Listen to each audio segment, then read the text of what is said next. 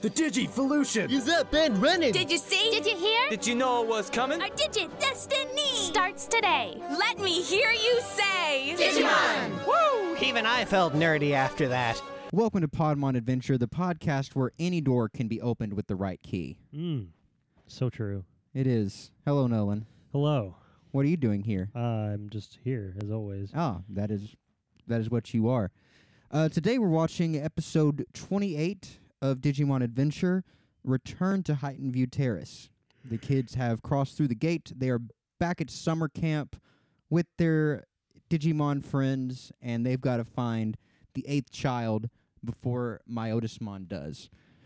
Um, but I would suspect that is not going to happen immediately in this episode. That would be uh, a bit of a rushed arc to reach that conclusion so swiftly. Uh, and then have like 12 Indeed. episodes of the arc to, I don't know, fight Myotismon's goons, having already solved the main conflict of the season or of the of the arc. So, what's your expectations for for this episode?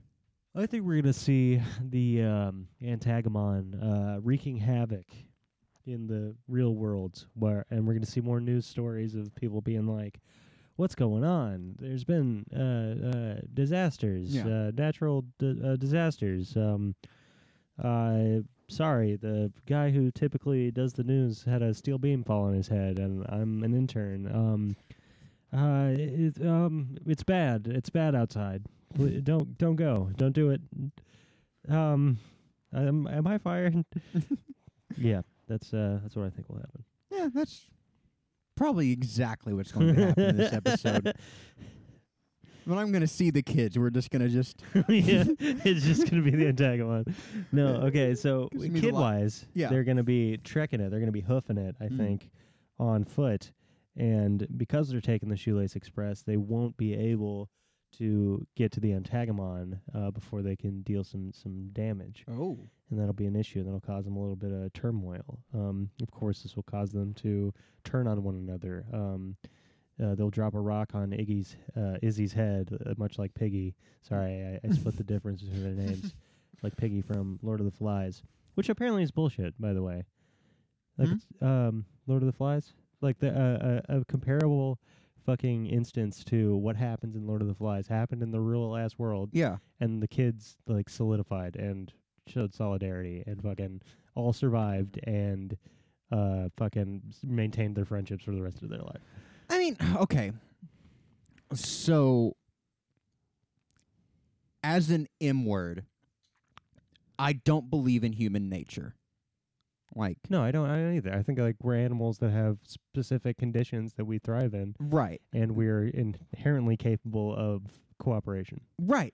So, like, your en- environment and the material conditions, giving myself away there, that you that you grow up in determine your quote unquote nature. yeah. But there and the majority of our existence as a species. Uh like 99% of it happened before there was a society or a civilization we should say that shapes that and that we were a part of nature and therefore do at our core have a nature that we can't necessarily tap into because we're so divorced from it.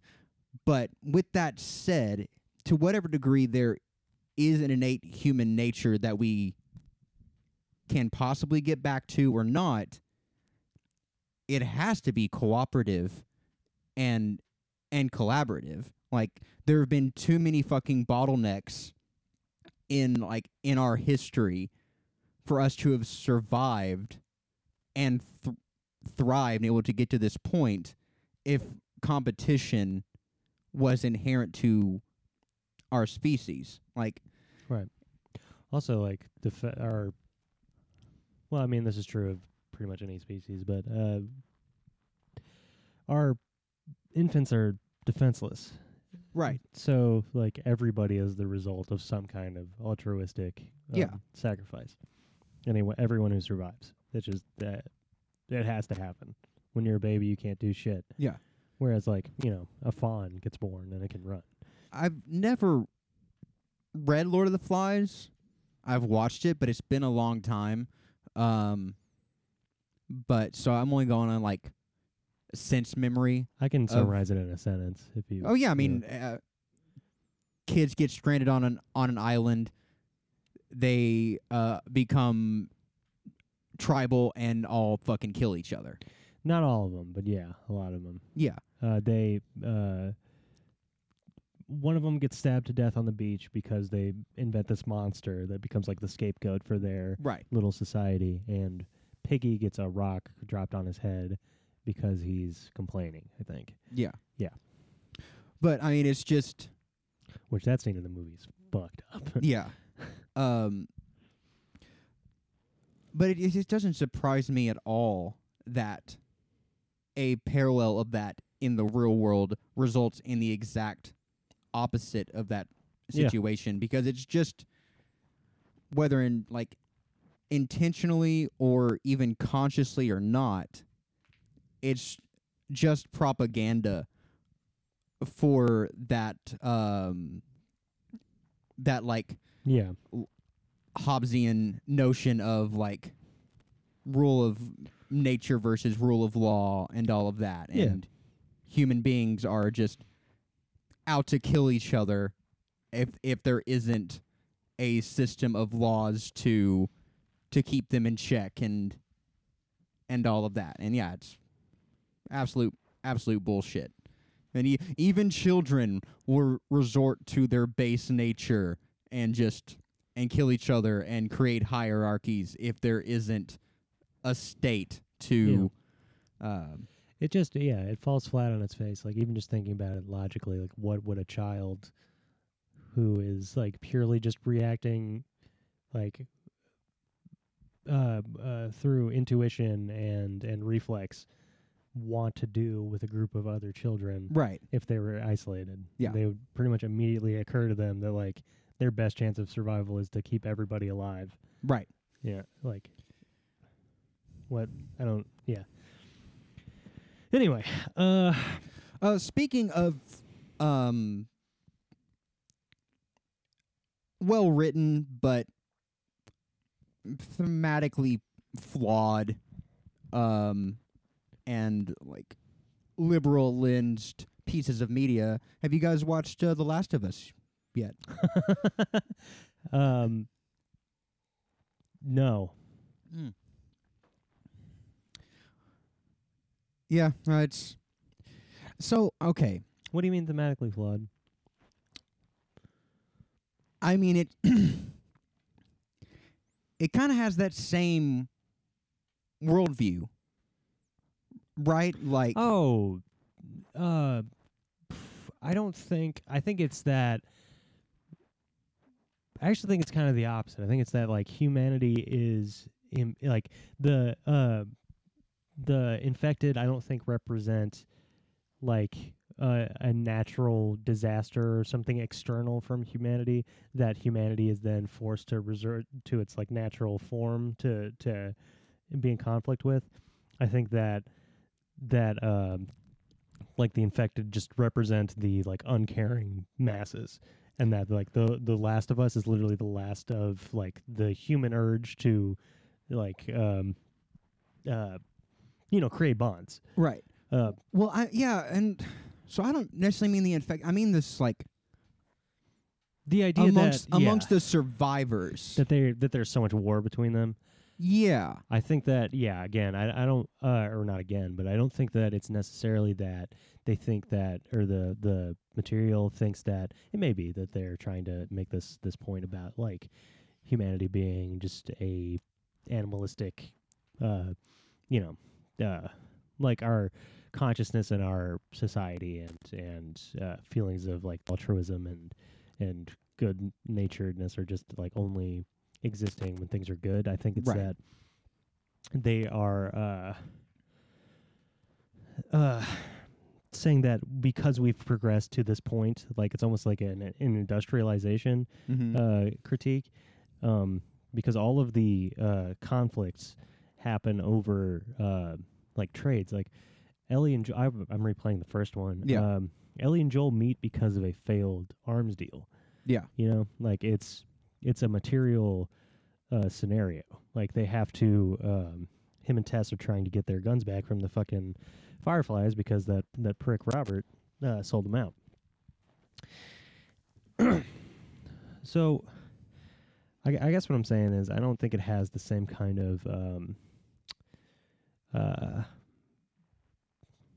what's the word? I don't think it has the same kind of uh, misanthropy that um, uh, Lord of the Flies has, where it thinks that humanity is immediately going to result or revert to some kind of animalistic tendencies once law and order breaks down.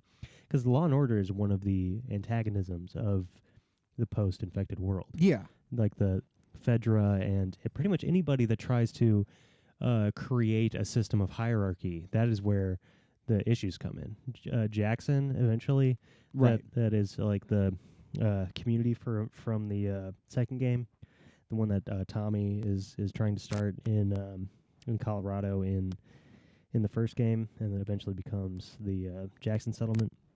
Is based around like communal living Yeah. and they're the only people that thrive in the Yeah. entire series, the, because they've decided deliberately to uh, sacrifice for one another and make a choice to not try to engage with anything that would uh, garner them more power or resource than they absolutely need. I, I guess the um, and I see your point. I guess the antithesis to that would be that Jackson is the outlier Yeah, in the in the Yeah. world. Like they are they are correct that stripped of society and returning to a, a base state, the people that thrive are going going to be the ones that engage in pu- communal living. I guess what I take a little bit of umbrage with is the fact that you only see that in one Yeah. in one place. Yeah. And yeah, and so often it's it's that people are like the rattlers and are like slavers or like the- Right. the, cannibal cult in in Colorado that that uh or wherever that is. Which I would the first game. I would posit that in a similar scenario, like, you know, say, uh, we continue to do nothing about climate change and our civilization collapses and over a few generations things start to rebuild, the outliers would be the ravagers and the scavengers and all of that because they would Im- implode based on their own contradictions Yeah. and it would be those that could cooperate that would thrive Yeah. um i and obviously you know the base story uh so i won't like but the show's worth worth watching but i won't get into any spoilers. Um i guess the only thing for me is it's weird because like there's a lot of things that the show does that uh is taken directly from the game. Like even some like lines and scenes are directly from the game and there's some things where they change shit up and it's I guess the thing that gets me sometimes is I'm like because I'm not sure from moment to moment which direction it's going to go, I can find it hard at times to invest emotionally in it because part of me is like I know where this is going and I know where this is going to end up uh or I and I'm like I end up being right or they pull a twist and it's like oh that's different from how they did it in the game but that like analytical lens of like trying to decipher which path they're going on kind of for me personally can inhibit the uh emotional stakes a little bit I get that. I'm uh most curious if they're going to do anything with the ending. Because Mm. that was the biggest point of controversy in yeah the community and you know, in the the sequel. So who knows? I um I have come around on that, and I do think that from Joel's position, um, he did the right thing. I don't know if it was like the. I kind of I just I came to a point where I just like I get I get why everybody did what they were doing in that scenario, Right. and so like it it also but it further illustrates how like just the act of violence is inherently like reproductive Mm-hmm. and um you know cyclical and the only way to break the chain is to is forego your own personal satisfaction for the sake of peace Yeah. which is awful like it's just like a terrible truth about reality like cuz you know it Tommy and Ellie have to live with if they're going to like actually get over it Right. have to live with the fact that Abby's out there Right. I all I kind of always sided with with Joel in the end of the first game. Um I always sided with it emotionally. Like I always understood it from his perspective, but I didn't get it intellectually until a while later. Mhm. Like, but because I was just like, why is he prioritizing Ellie's life over uh, what could be a cure? But then I realized that he's basically uh, uh, he always knew it as a chance.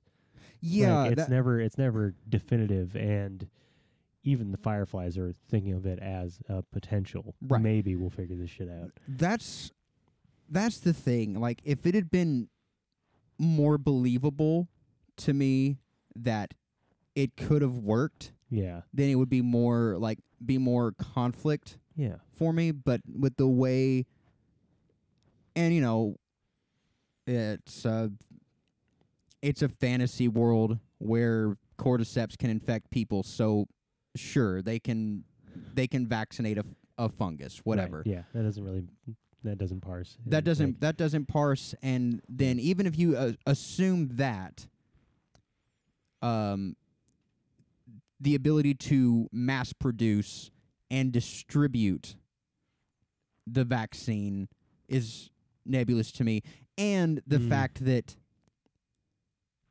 well who are you going to going to give it to. Like this should have happened 20 years ago.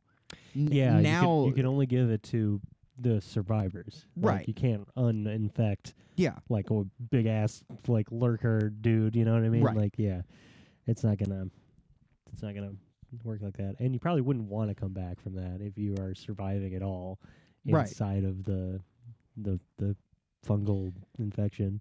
Yeah, it it it does nothing to address the systemic issues that have popped up from the breakdown of of think- society. Yeah, that's kind of it was always symbolic, and I think that's what the main flaw of the Fireflies is in a lot of ways, and why they dissolve at Yeah. the at the end of the first one, and why it's not the why they sort of like fracture and become the other factions. Mm-hmm. Um, because they it was always like they're they're they believe in a hope for a cure.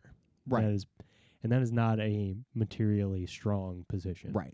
because it's taking it's it's like saying without without uh, creating any new conditions we're going to change the world. Right. and that's not how it works. You just can't do that. You can't wi- you can't will uh, a new world order into into being. It has to Right.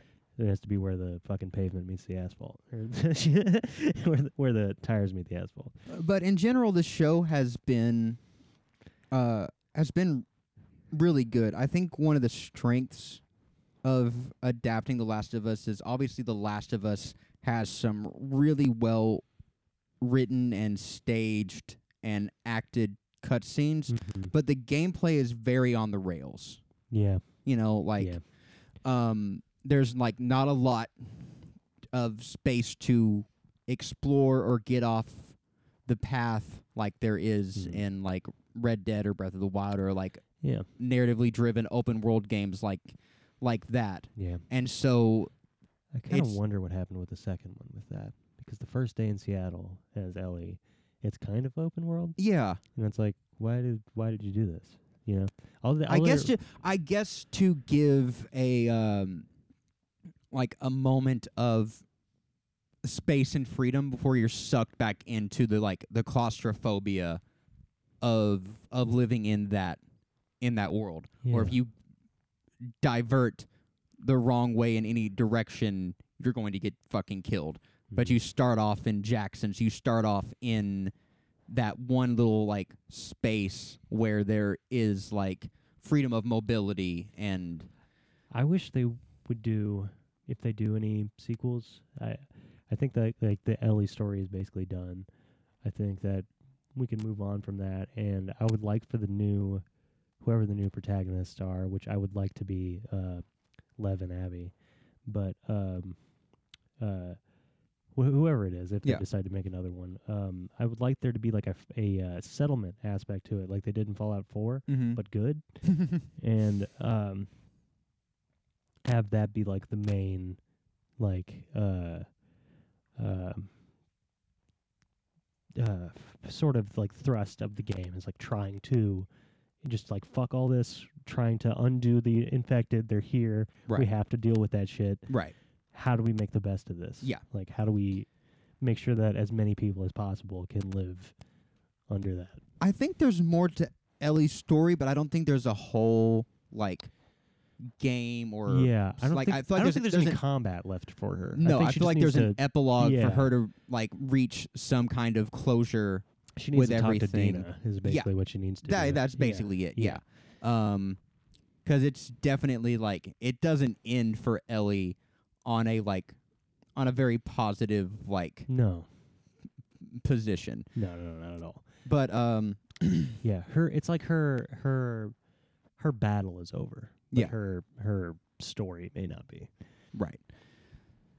So um, so yeah, let's uh let's get into Let's get into Digimon. this episode of Digimon. Um, what's up, Goose? Sorry, just uh, you can hear the tires screeching from where you're listening to this podcast. Yeah. I'm certain out of that U-turn. um, yeah. Uh, so I guess let's just uh let's go into this into this thing. Yeah. Um, and we'll be back in just a minute with episode twenty uh twenty nine. Yeah. Return to Highton View Terrace. Hey, Hey, um, welcome back, Nolan. yeah, buckle the fuck up. This Yeah. wasn't already going to be our longest episode. It is now. yeah. um, Okay, some thoughts, queries, uh, questions. so let's let's start at the, at the beginning. Yes.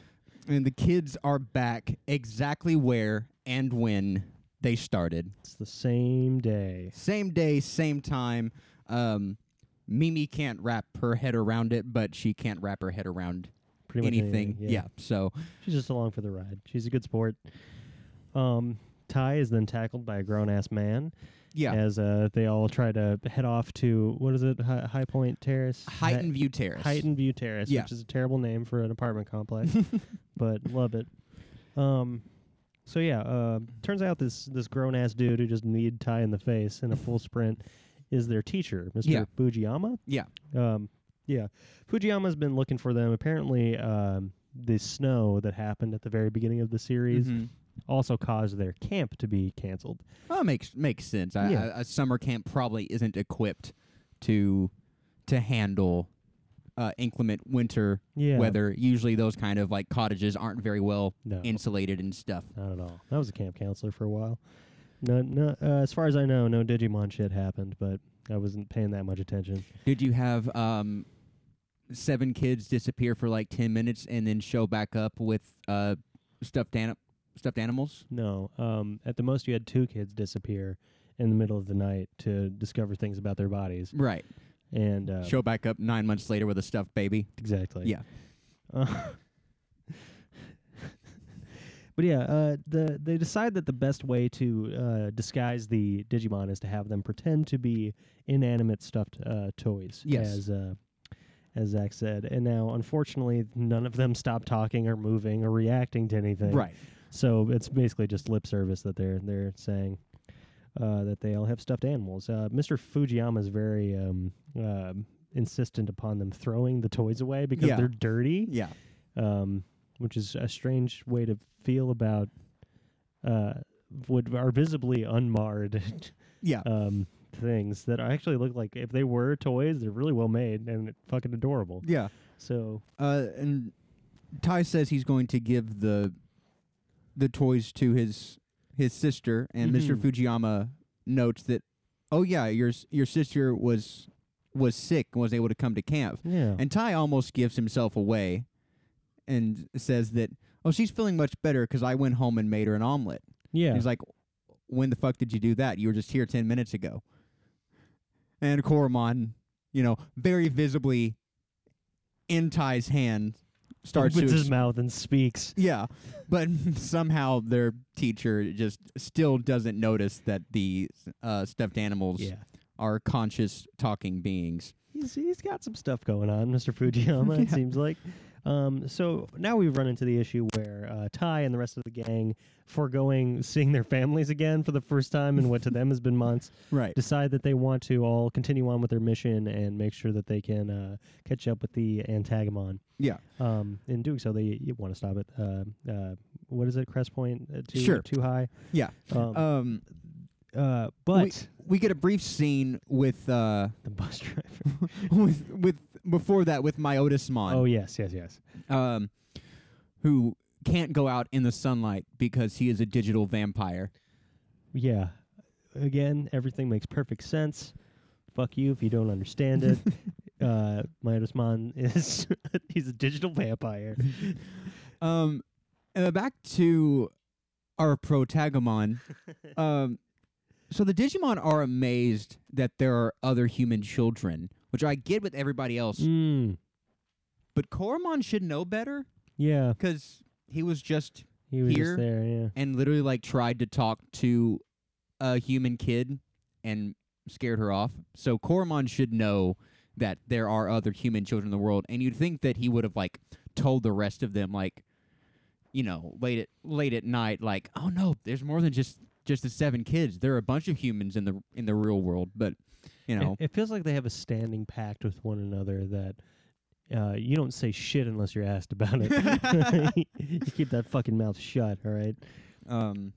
Um, So Tai asks for them to be dropped off at Highton View Terrace, terrace and um, the bus driver's like, "Well, yeah, I I passed by passed by there. That won't be a problem at all." But Mr. Fujiyama um, is not having it. yeah, he's like, hey, these are children who Yeah. have like parents they're beholden to, and will probably like try to fucking kill me if their children are missing. And the bus driver's like, I don't give a shit about any of that. Right. what do you mean? And we're stopping there anyway. Who cares? It's the '90s, except not really. Um, uh, Matt and TK pull some stop some sob story uh, about it being the last place where they lived as a family before their parents split up, and uh, Joe volunteers to keep them safe Mhm. because you know we can't just leave these 11 year olds yeah, off on their own oh the 12 year old is willing to, to take responsibility for them okay that's no problem then Well, if a if a little bitch ass like you, Joe, is willing to take the fall for it, that sounds good to me. um, we had a little brief scene of gatomon continuing her search when she's attacked by a dog and puts him in his place um, Puts him down. And we get a a brief little glimpse into the true nature of Gatomon's relationship with Myotismon Where- Mhm. uh, she is uh is prostrate before him because she has failed and is fearing retribution. yeah, which is weird because I thought that was the whole point of having Demi Devimon around, is Right. to kick his his little bitch ass Yeah. into the corner.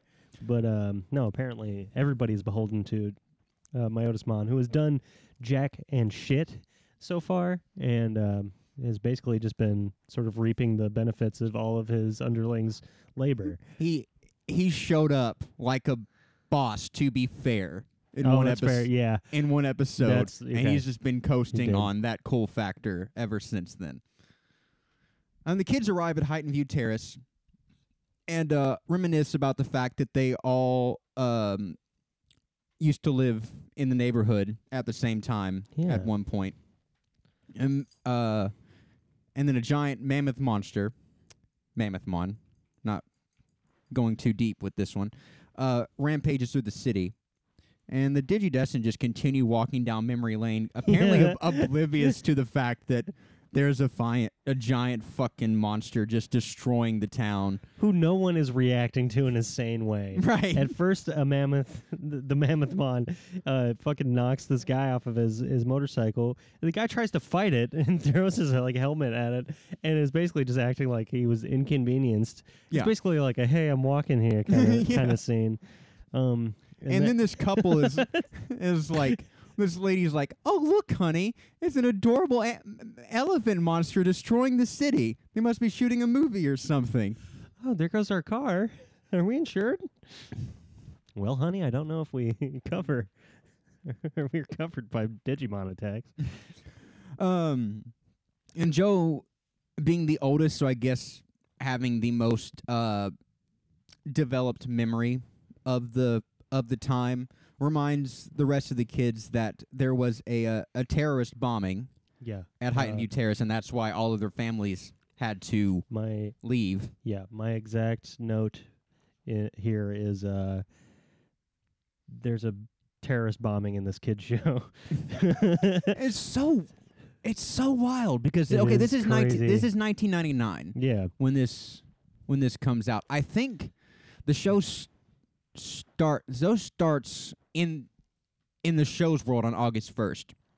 And I believe this episode in Japan aired on on August 1st, 1999, which is a nice little like uh bit of like serendipity that they managed to to line that up like that. Um but it's so weird and like a pre 9/11 world. Like you would that any like mention of that would have been scrubbed in the dub a couple of yeah, years yeah. later. Be like, well, I mean, it's just. Uh, I feel like they would have tried to find a way to code the Digimon who were fighting as Middle Eastern. is the Oh, main yeah. the main change that they would make. uh, yeah, Oh. they'd find some racial epithet to refer to them as, as opposed to just saying terrorists. Arabs moved into the neighborhood. yeah, I I remember why we all moved. Um, Joe's like, yeah, I remember why your parents moved.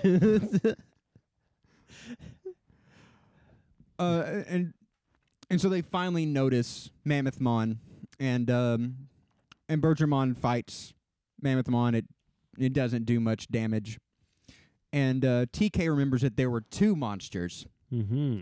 uh, fighting. One that breathed fire. Yeah, yeah. W- one of them breathed fire, and one of them flew. Um, and while Birdramon is getting her ass kicked, the the kids are trying to remember exactly what happened all them years ago. Um, but Birdramon digivolves, and Best Bird is here. Gotta love me some Garudamon. Just, just so fucking cool. Fight continues, and Tai remembers that uh, the fire-breathing monster was Greymon. Mm-hmm. Our Greymon, uh, it's never really quite clear. It says in this episode that it's Koromon says it's, it wasn't him, yeah, but he remembers him. he remembers him, and also that's kind of retconned in the future, so it's not really quite clear. But Ah. this revelation from Tai, not Birdramon digivolving to like kick your ass mode, Yeah. but this revelation from Tai is what triggers the fight song. Mhm. Apparently, yeah. Hey, Digimon, hey, Digimon. yeah, fucking uh, Garudamon's so badass. I- Yeah. I, love that design. Um. So yeah, Garudamon beats Mammothmon, and they all remember the. They solved the mystery of the episode that all eight of them saw two Digimon fight eight years ago. One of which was a a Greymon of of some variety, and that's why they are the Digidestined. And Tai mentions. Okay oh my god it's not it's like i've tried to avoid just saying it Yeah. because it's never like a very deep mystery to begin with. Like it doesn't really like hide the fact and certainly like to the viewer it seems like increasingly obvious. But even in the internal logic of the show, Tai mentions that's how Kari must have known who Koromon was because they met all those years ago. Damn it! you saw, you solved said the it out loud, You said it out loud. It was like the other kid must have been someone who who saw the fight, who lived in Highton View Terrace all those years ago. I wonder who he could be. Why? like you you could even have it where like where Tai's like, huh, I wonder. And then Tai goes home, and this won't happen. I'll just tell you now. Tai goes home next episode, and because remember, his family was gone to his grandparents. Maybe they came and picked up Kari, and like Tai goes home, and they're not home. So Tai has to get to Kari before Myotismon can. Yeah. You know, like there is a way you can still have like stakes in this and them not be fucking idiots who can't piece this together That that, they've they've literally done. solved the problem. They've literally literally just said the answer out loud. I don't know. Based on Mr. Fujiyama's conduct, I'm sure Tai is repressing some memories. So maybe it's not all one to one. You know, maybe it's not just a straight line in, in Tai's head. I think there's a little bit of tangled webs. Sure, but between seven kids, yeah, you'd think one of them would have been like, "Hang on, right? Okay, we all have a little piece of this puzzle, the exact piece that is the entire puzzle solved. Yeah. We're missing one Kari-shaped piece of this puzzle." Yeah. Oh my god. I wonder who the, I wonder who he is. that's what that's what we end. Oh, on. that's that's it. It can't possibly be a woman. right. Yeah. So, like, we've already got two women on the team of eight. Statistically, it's unlikely at this point. Uh, so that's that's this episode. Oh God, this might be the most just because of that, and I'd forgotten that. Like, I knew that they figured out, like, okay, this is like how we all became the Digi Destined, but I'd forgotten the fact that Tai just literally says. Kari remembers Koromon from whenever we were whenever we met him when we were kids. yeah. Like I th- I don't know if it's him that says it out loud, but I think it, maybe it's Izzy that says it out loud. That's like I think it's because we all saw the Digimon. mm-hmm. Yeah. yeah. So yeah, she's obviously she was there, so it's got to be her. All right. Oh we'll get there eventually. God Um, damn it! What are what are our quotes for this episode? Oh my or God. uh, any There's a lot of really good one. any Uh, Joe count? Uh, and mm, Joe is up to fifty-one, I believe. Um, I think he only had one little little instance, mm-hmm. little, one little slip. Um, but he has a good, he has a line on this that's actually pretty good. Uh, first of all, we got Mimi saying, "Imagine getting your hair cut in that short amount of time," Yeah, meaning like a few minutes. Um, so I don't understand how Mimi's haircut is taking that long. I guess she gets like shampooed and all that stuff while she's she's whatever. Um, just a the line read was probably the best part.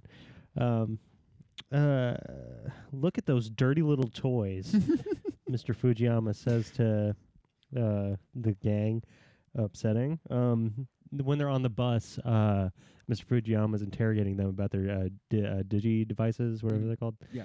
Um, and uh, uh, he says, "Is that are those uh, one of those new toys you kids all love so much?" And and Joe says, "No, it's one of the old ones we all hate." I thought that was pretty good.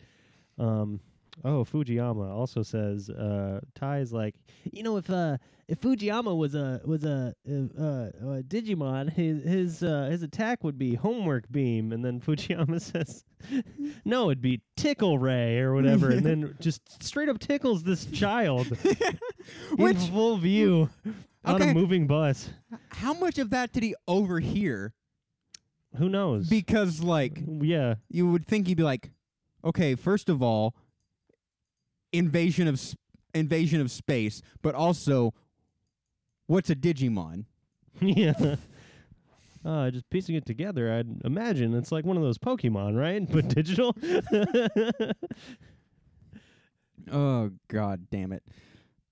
Um, so Mammothmon, Let's open up that Digimon analyzer and Mammothmon. Uh, not a ton of personality. I just I. I I love him specifically for the way he's introduced and for his like impact and Right. how like out of fucking pocket he seems by Mhm. just being a mammoth in, in like a, Right. a city street in Japan. It just it yeah, it kind of rules. Um so I think he's like somewhere around the middle. Um cuz he doesn't have like personality, so we can't put him up there with like Right. Edamon or Leomon or any Right. of the really kick-ass ones, but he's also not just like nothing the way like Monochromon is or Um. Okay. Let's see. Um. Above or below Frigimon? uh is Frigimon the the bear or the uh the caveman? Uh. The the bear.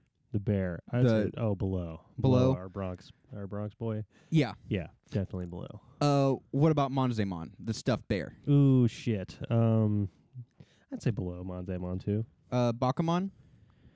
Ghost. Mm, uh, I'd put him above Bak- Bakumon. Okay. 'Cause I don't remember him s- like saying anything too crazy, or he had like he has some personality, but he's not like that lovable. Yeah. He's just kind of gross. His fucking teeth. Uh. And this episode. I think based on how m- like much this, it felt like somebody poured tonic water on my brain. um, I'm going ultimate on this one. You're going okay. yeah. I see. Like, it's got to be one or the other. Like, I'm t- I'm torn Yeah, right. between like you fucking idiots Yeah. dragging it down to a to a rookie. They're not just fucking killing it this episode, but it's like I've really enjoyed watching it because of how fucking yeah off the wall everything was. Yeah. And another thing. Okay, so here we got the first three OVAs stitched together as the Digimon movie, which was the Digimon Adventure OVA, which is like that backstory that they're like going over here. Um, and then the second one where they fight Diaboromon on the internet, and then the third one, which happens about midway through the second season. In Japan, the first OVA, which was also called Digimon Adventure, was the first thing that came out. Like it came out before this season Oh. did, which is kind of interesting to me because it's like, I I wonder how this was framed. Obviously, it's very clear, um, in like the narrative and the plotting and everything, that this mystery of the eighth child is in terms of the show on either either side of the sub or dub. But I, I wonder how that worked with because this was our first time seeing flashbacks to that to that fight and to them being little kids. Yeah. But it's like for someone in Japan watching this episode for the first time, it kind of had to probably had to be like fr- frustrating to already know Yeah. the answer that the kids ar- arrive at. Maybe the dialogue was less confused on the kids' part. Yeah, You know, like maybe their goals were a little bit more rational. Compared, you know, compared to what was known already. Um, because yeah, they are just. uh, This is like, it's it's narrative. Pin the tail on the donkey. Yeah. and I think they spun the kids a little bit too much. but it's like they're not even blindfolded. They just refuse to open their eyes. Like they can just walk up and pin the tail on whenever they want to, They but they've had enough head trauma so that they've forgotten what a donkey is and where its Uh. tail is supposed to be. So yeah, that's that's this episode, and uh, we'll be back next week with episode thirty-two. Gatomon comes calling. Whoa, thirty-two? Thirty-two. Wait, no, that's wrong. I was gonna say it's thirty, isn't it? Yeah, it's thirty. My bad. Right on. Almost home free. Right on. Got ahead of myself. All good. Hey, I mean, it's it's it's in the air. All right. Uh, yeah. Yeah, I got nothing else. All right. Did we uh, did we we did all the things? Oh, you did your things. We analyzed. We ranked. Yeah. We yelled at the children. We did. Yeah, I think we're good. Right on. All right. See you guys next week.